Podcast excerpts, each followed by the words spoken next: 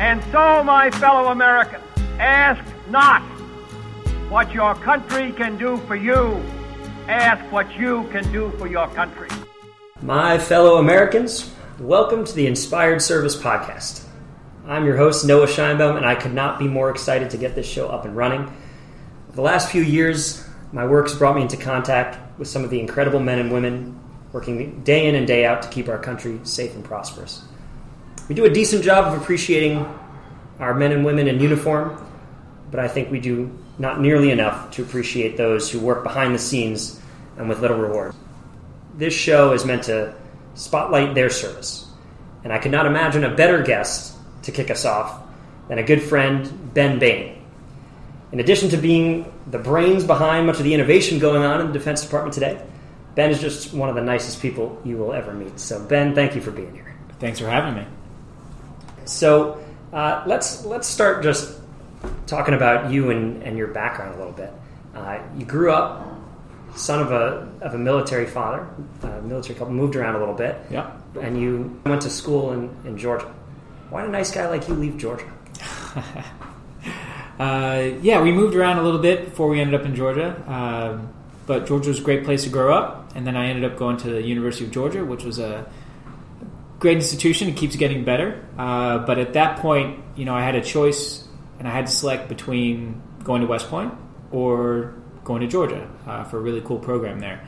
And so that was a tough choice, but I was making that choice just before 9 11. So the very beginning of my freshman year, fall semester, uh, 9 11 happens, and I start thinking, hey, did I make you know the wrong decision? But coming out of Georgia, kind of found my way here to DC, and I've been in and out of DC ever since. So 9 11 happens, you're in school. Did you decide right away that you were going to join the military when you got out? No, I had a couple options at that point. You know, I could have dropped out of Georgia. I could have done a year there, dropped out, gone to West Point, where my dad went. So that was part of the appeal. I could have done ROTC, which Georgia has a great program there. Uh, but I decided, you know, based off my dad's experiences, that it would be interesting to keep the, all the intellectual freedom that a civilian institution you know offers and play it out. And then it uh, took me a little while after graduating for me to finally come around, but uh, I finally got there. So I just I had I added a few extra life experiences in there before I ended up signing uh, signing the contract. so so you knew you wanted to serve and give back in, in some way, but your mind went immediately to the military. Was there was there any consideration of, of civil service? Did that ever cross your mind? Definitely. So coming out of Georgia, I came up to DC and I worked out on a, like a, a, think tank, Carnegie Endowment, for one year. It was kind of a one year program.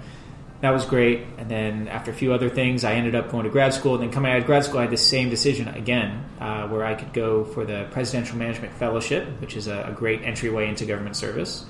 Uh, so that would have led me on the civil servant path, career path, uh, or the Army. And so at that point, I joined the Army. And so it's, you know, I faced this same decision multiple times in my life. You know, do I do civilian service? Do I do military? And uh, that time I chose military, and but it's kind of come back around because now I get to serve in the government still. Yeah. So there's there's a lot of podcasts, a lot of people who talk about military service. So we're gonna we're gonna put a pin in that and, and let and let them tackle it.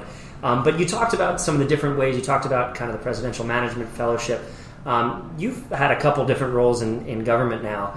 Can you talk about kind of some of the different ways to serve or the ways that you've been able to, to get involved? Yeah, in the last couple years, uh, working in the Pentagon, I've been exposed to lots of different types of billets or you know ways to come serve in the government. Uh, so you've got you can become a permanent civil servant uh, on the GS scale, and then above that you've got the SES as a senior executive service.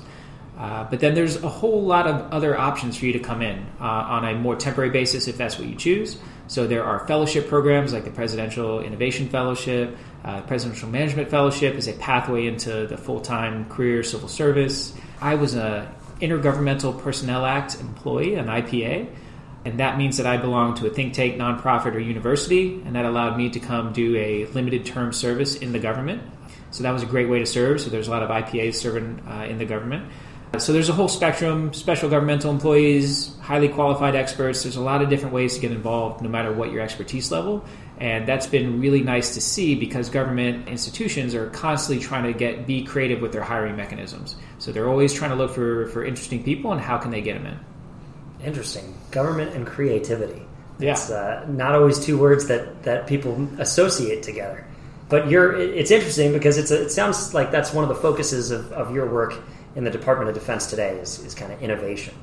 Why does policymaking even need innovation? Is there, are you saying there's something wrong with how we're making policy today? I, I think everything needs to take another look at how they do business. Policy. So I got to spend two years in uh, the Office of Secretary of Defense under the Undersecretary of Defense for Policy, so OSD policy. So that's the part of the Pentagon that is uh, looking both regionally and functionally across the whole world on what are we doing with our military and why. How do we set the right policies? Uh, how do we respond appropriately? How do we exercise civilian control? A lot of that is is starting, um, or at least coordinated through OSD policy. And so all the issues that they're looking at are complicated. They're hard, they're networked challenges, there's a lot of stakeholders involved, both domestically and internationally. And so anything that you can do to try to help them think a little creatively uh, when they are under the gun, they are working crazy hours, they are pretty much at max bandwidth with all the things that are being asked for them, uh, it's hard for them to take a breath and say, hey, are we rethinking this a little bit? And so anything that you can do to encourage that or set the conditions for that is time well spent. Yeah, absolutely. You think about a time when, when you've been successful in driving innovation and policy. Any stories you're able to share with us? Well, not me personally, but I could point to the Defense Innovation Board. So I'm currently supporting the Defense Innovation Board on their staff, and that is an, just an outstanding collection of outside experts. So we have CEOs, past CEOs, high level academics, uh, just very successful people from the from the outside, the non DoD world. And this is one way for them to serve. So they are serving as senior advisors, you know, to the department. They're looking at uh, innovation writ large across the department, um, and they've been they've been making great strides. I mean, they're looking at, you know, how does DoD approach issues supporting you know artificial intelligence for example? How can they help support the new joint artificial intelligence center? How can they look at some of the emerging technologies and help dod personnel at all levels understand what are the consequences of those? What's going to be happening down the line? And then also i support specifically the workforce behavior and culture subcommittee uh, which is looking at people issues because people are critical so how are we making sure that our people are trained they know what to do. They know how to do it. They're supported. They're empowered. Uh, they have the free environment to you know be creative, to be innovative. And so they've been making a lot of great recommendations. And um, you know every day we're trying to help the department actually do some of those things. Yeah, and you guys have been very successful in recruiting quite a quite a crop of kind of elite talent to, to actually serve on the Defense Innovation Board. Some big yeah. names there. Right? You got Eric Schmidt chairing the thing. And, and what's mm-hmm what do you think attracts these guys? You know, you're just paying them a lot. What, why are these guys deciding to take time? They could be earning money and, and, and serving instead. That's a great question. I you know I can't speak specifically for them, uh, but I imagine it's it's a mix of. Uh, of reasons. So I think some of them just want to serve. They, they see what the department is doing as very important. They want to try to make sure that the department is doing things better, as as, be, as best as they can be done uh, in terms of modern practices and standards. I think some people were also surprised by their service, and they, they never really thought that they would want to be involved in government, let alone the Defense Department, because um, sometimes that has a stigma from the from the, the non DoD world. And so I think they've come in and they've been very pleasantly surprised at saying, "Wow, there is an, an outstanding level of uh, quality people that are serving in the Defense Department, and they're motivated, they're inspired, but they might not have access to all the tools that the private sector has, and they might not have." quite the knowledge uh, on some of the uh, the most up to date practices on how to, you know, for example, uh, do modern software development. You know, that's something the department is constantly trying to scale. Like, how can we, you know, be at the same level as the private sector today? And so the board members, I think, you know, I imagine they're getting uh, a lot of satisfaction out of trying to help drive that change. Mm. Speaking of, of, kind of private sector tools, going back to, to something in your past before, before you came into government, you were at X Prize. Yeah. And working on prize competitions. Uh, tell us about what, what are some of the cool things you were able to support through that? That was a fantastic job. So I came out of the army. I was searching for something. You know what I was hoping for was something as equally inspiring as, as serving in the army, and I got really lucky. I heard about this organization called the X Prize Foundation. Uh, I had to move out to LA for it, and I'm definitely an East Coast guy, so I had to figure out, I like, all right, I, I think I can do this. The X Prize Foundation, as a nonprofit, is unbelievable because they are challenging people around the world to develop new solutions to grand challenges that are facing humanity. And so they're looking at space exploration, which is what they're kind of famous for, for their very first competition. Uh, they've branched out to prizes on ocean health, AI, and I got to work on two of the most interesting, which were on education. Mm. So the Global Learning X Prize, focusing on children, so basic reading, writing, and math, and then the Adult Literacy X Prize, focusing on adults and you trying to get to them through their mobile devices on how can we improve their literacy standards. Mm. And so that was a fascinating look on innovation because that's just one approach, but the incentive prize has you know a lot of potential when it's done right to make a huge impact. So t- talk to me about that transition because you were in education and literacy and things like that, and then you pivoted into effectively security. How, yeah. What, what's the what's the string here? What's well, the common theme? Well, so actually, the uh, my you know my stint at X Prize was more the the outlier. Hmm. So coming through in undergrad, focused on political science. Uh, for grad school, I did international security, security studies. Then I joined the army, so that was definitely national security related. But then I took that two years at X Prize and really learned uh, kind of what's it like on the outside. But then I was able to come back into government service and I joined the Pentagon uh, in OSD policy in a, in a really interesting office called Leadership and Organizational Development.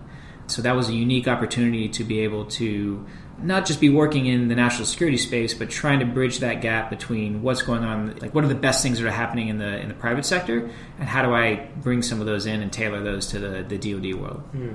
How has your time at X Prize influenced the way that you work in, in DoD today? You think about things you've learned or were exposed to.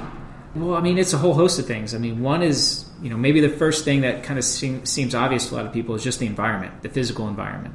So X Prize felt like a, a startup or co-work space of today. So you've got meeting rooms with glass walls, sticky notes in a lot of places, uh, very open, dynamic environment. We've had uh, we had uh, robots that were you know essentially rolling around the, the whole office uh, with you know people's faces on them as they as they uh, beamed in. So the the beam robot, which is kind of like a teleconference robot that you could drive around the office. All of those things spurred you know just create a different kind of environment where you felt free to throw out some crazy ideas and then see what happens with them and that was you know that kind of sticks with you and so just it's the entire culture and environment and every place is unique and we talk about culture and environment a lot within DoD and specific DoD offices of how do they cult, you know, how do they cultivate a an innovative culture? Well, first off, you know, what, what does that even mean? What are you trying to achieve? You know, you don't want to be, you know, any given office in DoD doesn't need to be the same as Facebook or Google. That might not be what would be most effective for them. But how can they look at some of those elements and apply those in ways that are going to get them to what they want to get? And so that's had a really big impact on how do I help other people see things within DoD that's huge. And and culture and government is another one of these things that uh, I don't think necessarily enjoys the greatest reputation on the outside. You know, people talk about how to make government look more like Silicon Valley or more like a tech firm all the time. What are some of the perceptions that you read in the media or that your friends outside of government have of, hmm. of public service that you think are just wrong or that really bother you? I mean, not, not everything's wrong. Uh, you know, there's certainly, I'm sure there's some stereotypes that you can find uh, as, you know, true stories in some places of the government.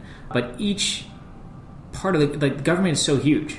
And so when you're looking at each one of these different, you know, parts of the executive or the legislative, you know, they all have their own kind of microcultures within the government. So the government's just not one homogenous entity. And then DoD is so huge that it itself has all these different subgroups whether it's the services, and you've got joint staff, all the different offices of, uh, of OSD, the Office of Secretary of Defense. Um, so they all kind of have their own unique uh, culture for good or bad. But there's a lot of people that are doing you know great stuff in government that's trying to change that. So they're trying to get people to question. So it's not the right answer is not to try to get government to look like Silicon Valley. Not in every case. Probably in most cases, that's probably not the answer. But how are you trying to rethink and be more intentional with the culture that you're setting as leaders? And how does that affect what you're getting from all your people? And so I think that's a question that a lot of people are asking throughout the government, whether it's through the, the U.S. Digital Service, which has branches in many parts of the executive, and that's an awesome program. So they're looking at you know more software programs, but that's really changing culture. Um, but there's plenty of different ways they can get outside kind of uh, influence. Anything that you've seen that's like totally surprise? What would totally surprise us? Well, there's a room inside the Pentagon. Uh, there's an office. It's a branch of the U.S. Digital Service. It's called the Defense Digital Service, or DDS. And you walk in there, and it really is like you're walking into Silicon Valley. Uh, they have a they've adopted a persona of kind of the Rebel Alliance from Star Wars, and so you see Star Wars imagery everywhere.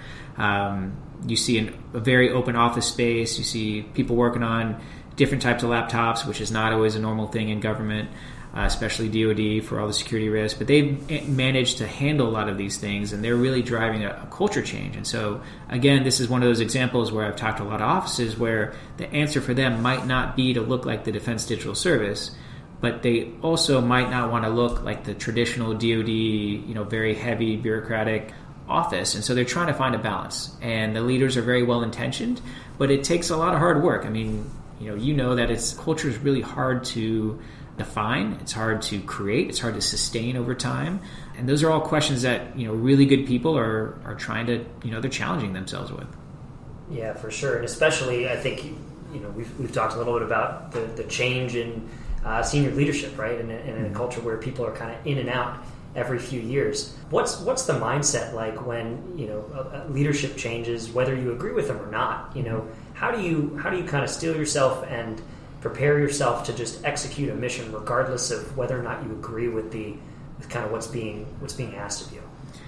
I think most people just remember the really big picture. You know, they're serving the United States of America. That is an outstanding privilege to have. It's an honor to serve, and they get to work on unbelievable challenges. I mean, everybody, you know, that's kind of a big thing in Silicon Valley is like, we just want problems. They're more interested in problems and challenges than they are like money or other things or solutions. But it's like they, they always want to dig into a, a real hard problem. Well, government has a ton of those problems, and hmm. DoD has some of the hardest problems out there.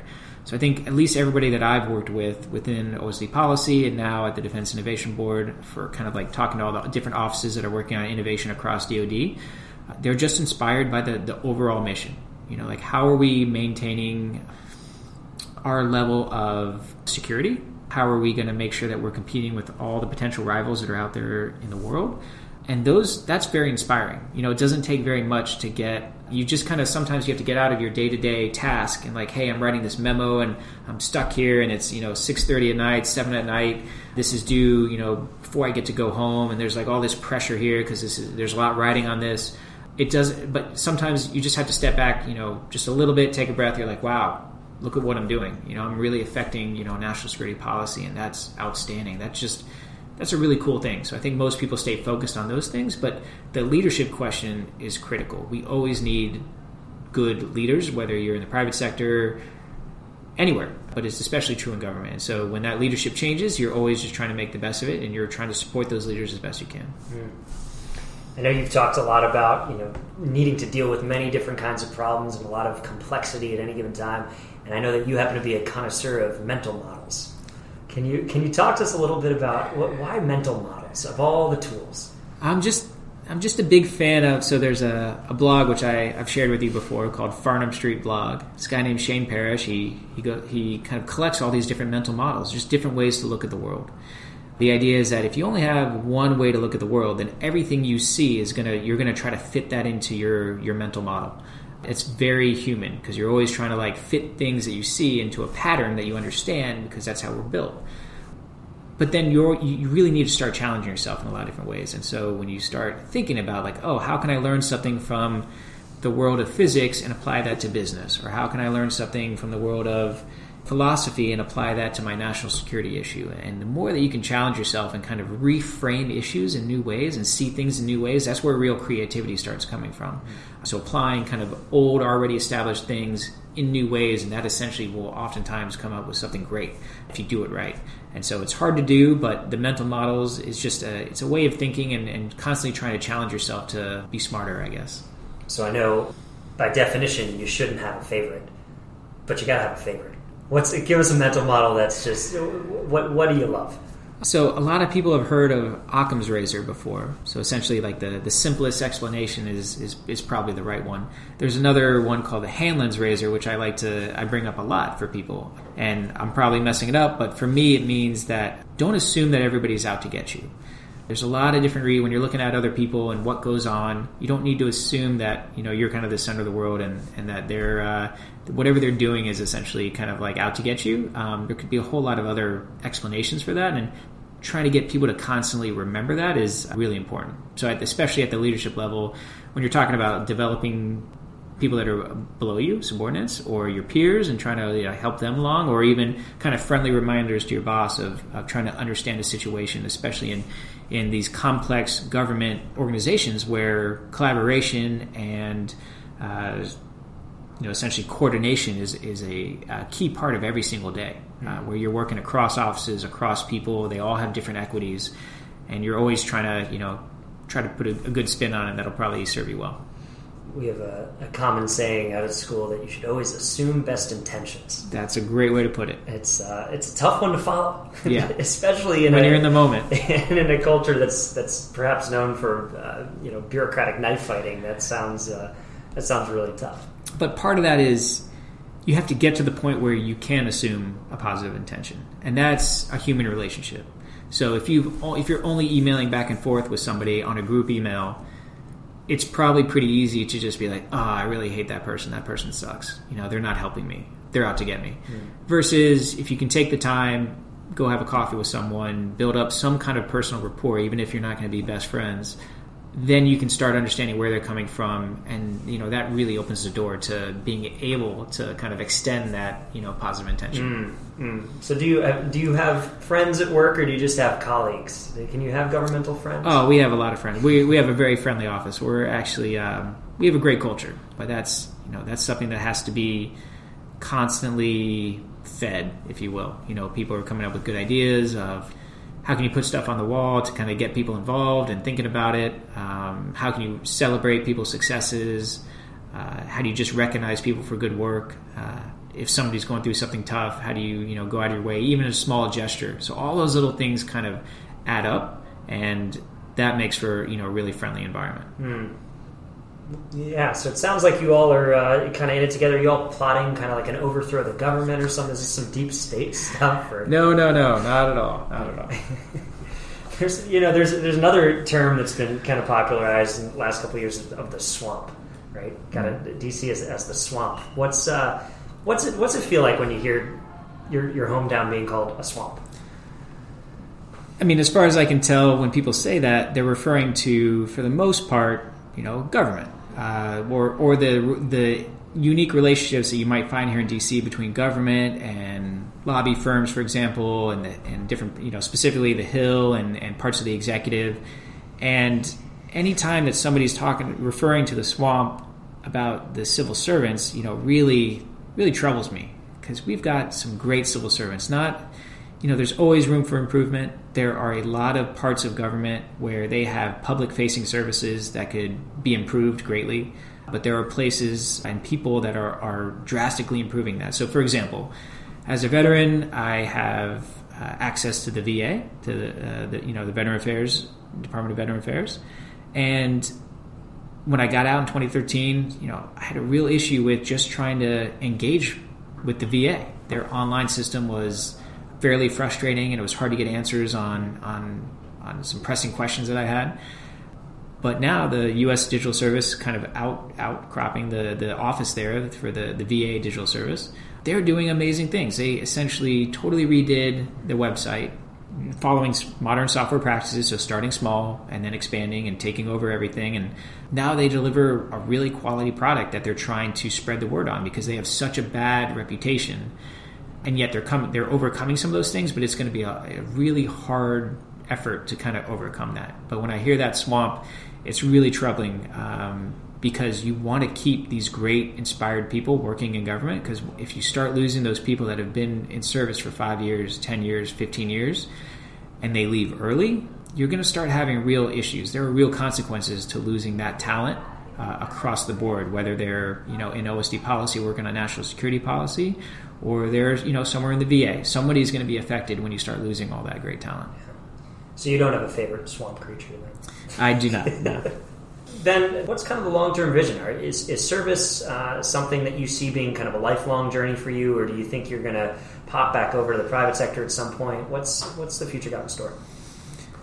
That's a great question. I think there's also a lot of people, not just you know me, that are thinking about this the same thing. So there are people serving in government. They say, hey, do you know, it's a tough choice actually because if you stay in government, government is so diverse, even just within the Defense Department, that you could stay there and have a really enriching long career in many different offices, doing many different things, uh, doing all great work and that's fantastic. The other option is to kind of go out and then come back in. And so there's different ways to do that. You know, you go out to the private sector, you see how they're doing some of their things, and that and then if you come back in at a different level or different job, that allows you to apply those new learnings in new ways. So neither one is correct, but eh, you know, it can be tough. It can be tough to make that decision. I'm working now in the defense innovation space, you know, with the Defense Innovation Board, and there's a lot of interesting offices across DoD that are trying to work on, you know, quote unquote innovation. You know, that means a lot, a lot of things to a lot of people these days. It's kind of one of the buzzwords, but thinking about how do you help merge those worlds between like kind of the, the sexy Silicon Valley innovation, mindset, culture, technology with what DoD is doing. You know, that's a I just kind of walked into it at a time when that's you know getting a lot of attention because of the importance of all the emerging technologies and what that's going to mean for the world and, and competition around the world. And so I think there's a lot of rich space here, whether I, I, stay in government or whether I, you know, move in and out. There's going to be a lot of opportunity for people to make a big impact, and so I'm, I'm hoping that I can stay involved. I think that's a it's a great place to leave it, man. Uh, thank you so much for being here. Really appreciate it. Thanks, Noah. It's always fun to, to chat with you. For more episodes of the Inspired Service Podcast, please visit us at www.inspiredservice.org and subscribe on iTunes.